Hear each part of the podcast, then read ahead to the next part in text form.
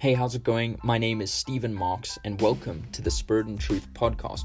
My purpose with all of these teachings is to equip you with the Word of God and help you understand your authority, your power, your victory, and mission as a believer in Jesus Christ, so you go from glory to glory and victory to victory by the power of Holy Spirit who lives in you. So enjoy, God bless, and let's get our generation saved. Good morning and welcome to episode number two of Money Management and Stewardship. We're going to keep going through the points I want to make about how many Christians actually believe in biblical prosperity without even realizing it right? And we went through the definition yesterday. We went through the first point, which is that the Bible speaks about it specifically, and the second point, which is that poverty is without a doubt a curse. So if you're not up to date with those, go ahead, listen to the other podcast first, because these all build on one another, right? And when you get that, you understand the flow, you'll understand what you're doing with your finances properly and understand the correct line of thinking and how it all lines up biblically. So I pray this is blessing you in the mighty name of Jesus. We're going to dive straight in to what I have planned for today. And I'm going to try and get through as many points as I can so we can get on to the deeper laws so that the Bible actually speaks about, about how we need to honor God with our finances. So here we go. Point number four for what I want to speak about um, with regard to things that you believe that actually prove you believe in biblical prosperity, which is God's financial empowerment of you to meet the needs of your family and to meet the needs of a hurting world around you, right? So here's point number four Jesus was not poor, okay?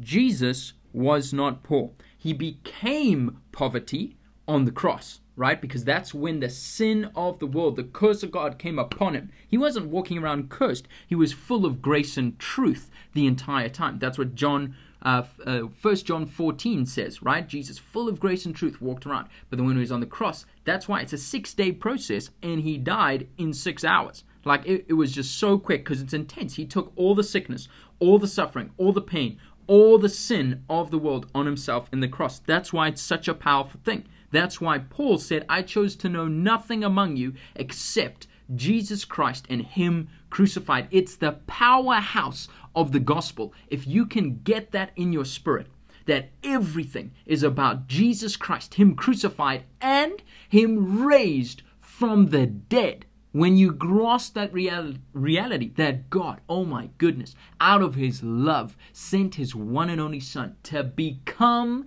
sin, to become a curse for you, so that the curse of the law no, long no longer comes upon you, but the blessing of God, the blood of Jesus, cleanses you from all schemes of the enemy, all power of the enemy, right? That's what Romans 8, verse 1 and 2 specifically speak about. Look at this. This hasn't got very much to do with finances, but it's important. I feel this on my heart to share with you. Listen to this. It says, There is therefore now no condemnation for those who are in Christ Jesus or in the blood of Jesus. For the law of the Spirit of life has set you free in Christ Jesus from the law of sin and death. Okay? That's intense. That's that's powerful. Okay? That is very powerful. So, back to the point for today. Jesus was not poor. Why do I say that? Firstly, think about his baby shower. In Matthew 2, what is the first thing? Jesus has just come out the womb. The first thing that's presented to him gold, frankincense, and myrrh. These weren't little packages, all right? It's wise men or kings of the East that studied the stars came before him. He had an entire star freak out for his birth, okay? How many of you have a star that literally is dedicated prophetically to you? My chances are zero. I think you can buy constellations, like literally that's a thing, but genuinely speaking, most people are not born with a star. So he's already richer than you. Two, his baby shower was amazing. He had gold, frankincense, and myrrh coming out of his ears. It was he was abundance from the word go. Then think about Luke 8. He it says that ladies, three ladies, provided for him and many others. He had people partnering with him completely. Everywhere they went, every need was met. He had more than three people continually supplying every need that he and the 12 disciples that he was with the whole time, at least, right? Then you think about this he had a treasury and a treasurer. When you talk to poor people, You don't say, hey, could you do me a favor? Can you go call your treasurer? I just want to find out, you know, how much you need. Poor people don't have a treasurer because they don't have a treasury. Reason is they're poor. They don't have money. Jesus had someone that's job was to look after the money bag. So Jesus had money. He was in charge. He was paid to look after the finances. What else does it say in I think John 12? It says that Judas was in charge of the money and he helped himself often to the money that was in the money bag. He stole. And even though he stole, right? No one noticed. No one noticed any lack. Nothing ever stopped. There was enough money every single time. That's a lot of money. If someone steals from a business, people know and you're fired straight away because you're, you're hindering the business, right? There's no profit coming in because now you're stealing. There's a problem. Yet, Jesus, nothing, nothing stopped with Jesus, right? Then you think about this. He provided for at least 13 people. Why do I say that? Well, the 12 and himself, 13. Okay, actually 14. Then you think about it, even if you just include Mary Magdalene. Mary Magdalene followed him every single place that he went. She didn't care about life after the fact that Jesus delivered her of seven demons. She followed him, boy, everywhere he went. And that's biblical. That's why Luke 8, she was providing for him everywhere they went. Then you think about it. There were at least two boats that Jesus got in. That's an entire life's business right there. A boat. How many of you have a boat that can sit 13 people? It's already more than most cars are worth because it's an entire business we're talking about. So you had at least two of those. And then if you think about it, in John 19, 23 and 24, it specifically speaks to the clothes that Jesus wore. It was a rare garment, a single piece of cloth woven in one tunic. It was so good that they didn't perform the usual uh, tradition of tearing the clothes at a crucifixion. No, what did the soldiers do? They gambled for his clothes because they wanted it. They wanted his clothes. They're nice, even covered in the disgusting blood. They knew, ah, that's okay. I can wash it. This is nice. Right? So there you go. Jesus was not poor. He wasn't. It, it doesn't say that. Biblically, he was not poor. So to think that's incorrect. That's a not a right way to think things through because the Bible says otherwise. All right, number five. If money was evil, why would anyone have any? Well, why would any believer have any, right? 2 Corinthians 7 says this. 2 Corinthians 7, verse 1 says, Since we have these very great promises, beloved, let us cleanse ourselves from every defilement of the body and the spirit, bringing holiness to completion in the fear of God. So, if money is so evil and such a problem that you've got to be so careful of it, why do you have any in your wallet? Why do you have any in your card? Why do you even pursue it in any way, shape, or form? Because you need it for this world to go around. Even Jesus had money. Did he sin? No. Having money, or we might even see being wealthy because he wasn't poor, is not a sin. That's not the sin. Serving mammon, which is the demon of money, which is putting the demon of money or the love of money above your love of God, that's the sin. And there are people who are in poverty that have that sin because all they do is think about money and covet money. That's the sin. It's the love of money being greater than the love of God, right? Because you don't you don't keep a little bit of porn just hanging around, right? You're a believer. You cleanse yourself from every defilement of the body and spirit, or of the flesh and spirit. Any spiritual issue, any demonic issue, you get rid of it. You don't entertain things that you know are direct um, defilement of the temple of the Holy Spirit. That's why the Bible says you're not your own. You're bought with a price. It says you no longer live. You were crucified with Christ. It's now Christ who lives in you, right? So it's your job to now cleanse your soul, your mind, will, and emotions, and your flesh, your body from every defilement, right? And so, if money is such a problem, cleanse yourself of it. That's why it's not a problem. That's why you don't, because the world goes round with money. Point six the blessing of Abraham, or Israel, you can say, is extended to Christians or to believers. Why do I say that?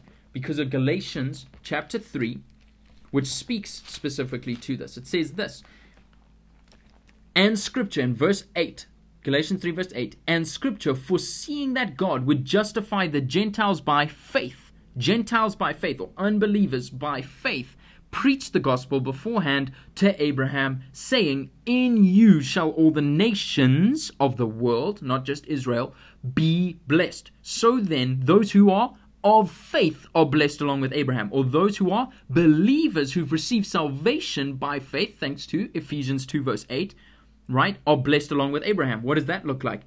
Verse 13 Christ redeemed us from the curse of the law, ah, that's poverty, by becoming a curse, poverty, for us. For it is written, Cursed is everyone who hangs on a tree, so that in Christ Jesus the blessing of Abraham might come to the Gentiles, right? And then in verse 29 it says this And if you are Christ's, then you are Abraham's offspring and heirs according to the promise. So we see scripture is abundantly clear that we are blessed along with Abraham. What does the blessing of Abraham entail? Deuteronomy 28 1 to 14, which speaks specifically about prosperity, about wealth and riches being in your house, right? And I went through that in the first podcast that I released. Then, if you think about it, Romans 11, 11 to uh, 24 speaks about the Gentiles being grafted into the fig tree, right? It's talking, it's talking about you've now been pulled into this root system, which is the blessing of Abraham, and you, you weren't a part of it, but now you're brought into it, right? Into a healthy tree. But you, you must be careful. Don't reject or speak against this tree because it's very easy for God to take something that was not a part of the tree out. So he's also warning you about falling away from the faith as a result of coming in and, and loving the blessing more than God, right? So that's point six. Let's do point seven. Prosperity does coexist with suffering and or persecution, and to say it doesn't is unscriptural. So that's another thing that people think, oh, so if I prosper, then I'll have, never have any problems again. No, that's so unbiblical, it's frightening. To think that is a waste of time. To think that shows you love money because you think money will solve all your problems. That's, that's not right. Money won't solve all your problems. Money is a help with a lot of problems, yes, but the biggest problem you need to sort out is this grip that money has on you. It's a demonic hold that's on top of your life. And the only way to get rid of that is the blood of Jesus. He's your provider. He's your problem solver. Why? Because his ways are higher than your ways. His thoughts are higher than your thoughts and my thoughts, right? His wisdom is from above. He guides us into all things that are to come. So he's the provider, Jehovah Rapha, right? But this is what I wanted to hit on. Prosperity does coexist with suffering and persecution. Think about this Genesis 26. We see Isaac reap a hundredfold in a year of famine after God said, plant here. So God guided him in a time of suffering to plant in a certain place so that he could reap a hundredfold in a time of famine. Meaning, your economic situation, your physical situation, whatever situation you're in, as bad as it looks in the natural, God is operating on another dimension. All right? And he says, Do this. That's why you faithfully obey and do the commandments or the voice of the Lord. And what happens? You're blessed in all you do. James 1, verse 19 20 to 25, right? And so then we see after he grows a hundredfold in that one year, the Philistines get defensive and start filling in his wells. So his sheep and goats can't get water anymore, or his investments. Like people start shadow banning, right? And then you don't get exposure anymore. People start attacking you because you're prospering. So what's happening? You're prospering and experiencing persecution at the same time. How is that allowed? Well, Jesus spoke specifically to this in Mark 10. Go have a look at it. Come with me. Mark 10, Jesus says in verse 29 Truly I say to you, there's no one who's left fathers, uh, sorry, left houses or brothers or sisters or mothers or fathers or children or lands or finances, you could say, for the uh, sake of the gospel who will not receive a hundredfold now in this time houses, brothers, sisters, mothers, and children and lands with persecutions and in the age to come eternal life. Right? So, check at that. We see persecutions is included in prosperity. That is scriptural. That's biblical. So to say you're going to be rich and you're never going to have any problems again is unbiblical. Jesus says that there's going to be things that as you increase, there will be resistance. But James says, take heart in these trials that you're going to face of various kinds, because you know it's the testing of your faith that produces steadfastness. Steadfastness in what? Steadfastness in the faith that you have that Jesus is your provider, that no matter what, that Jesus is your comfort, that Jesus is your strength, that Jesus already overcome overcame everything in the cross, right? And then let me do one more. Number eight, which is it is hypocritical to speak against something that you sit and enjoy. We can agree on that, and you believe that. You can't say, you know, um, prosperity doesn't exist, it's not real, you can't have that, and yet you're in America, you drive a car, you probably have a smartphone, you probably have three meals a day. Um, when the average person in the world has an, a daily wage of like a dollar twenty cents, they drive an ox cart, if they even have one. They probably live in like a really rugged part of town, have sewage running outside their house. Like that's where the average person lives in the world. So for you to say that, whilst you've got a phone that costs thousand five hundred dollars, you've got a computer that was like the same amount, you've got a nice clothes, you've got a choice of shoes in the morning. That's that's prosperity, and you don't even know. Yet you're calling it poverty, which is so twisted. And we can both agree on that, right? And sometimes we slip into deception because the devil he deceives, right?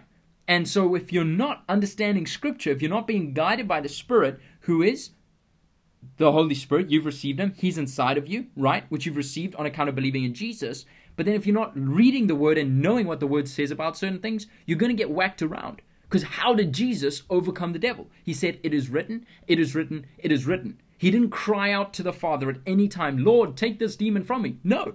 He said, It is written, it is written, it is written. So how do you come overcome any trial, any temptation, any issue in your life? Simply by quoting scripture back to God because you believe the word of God is more important than what the devil has to say. And then you settle it and off you go on your way.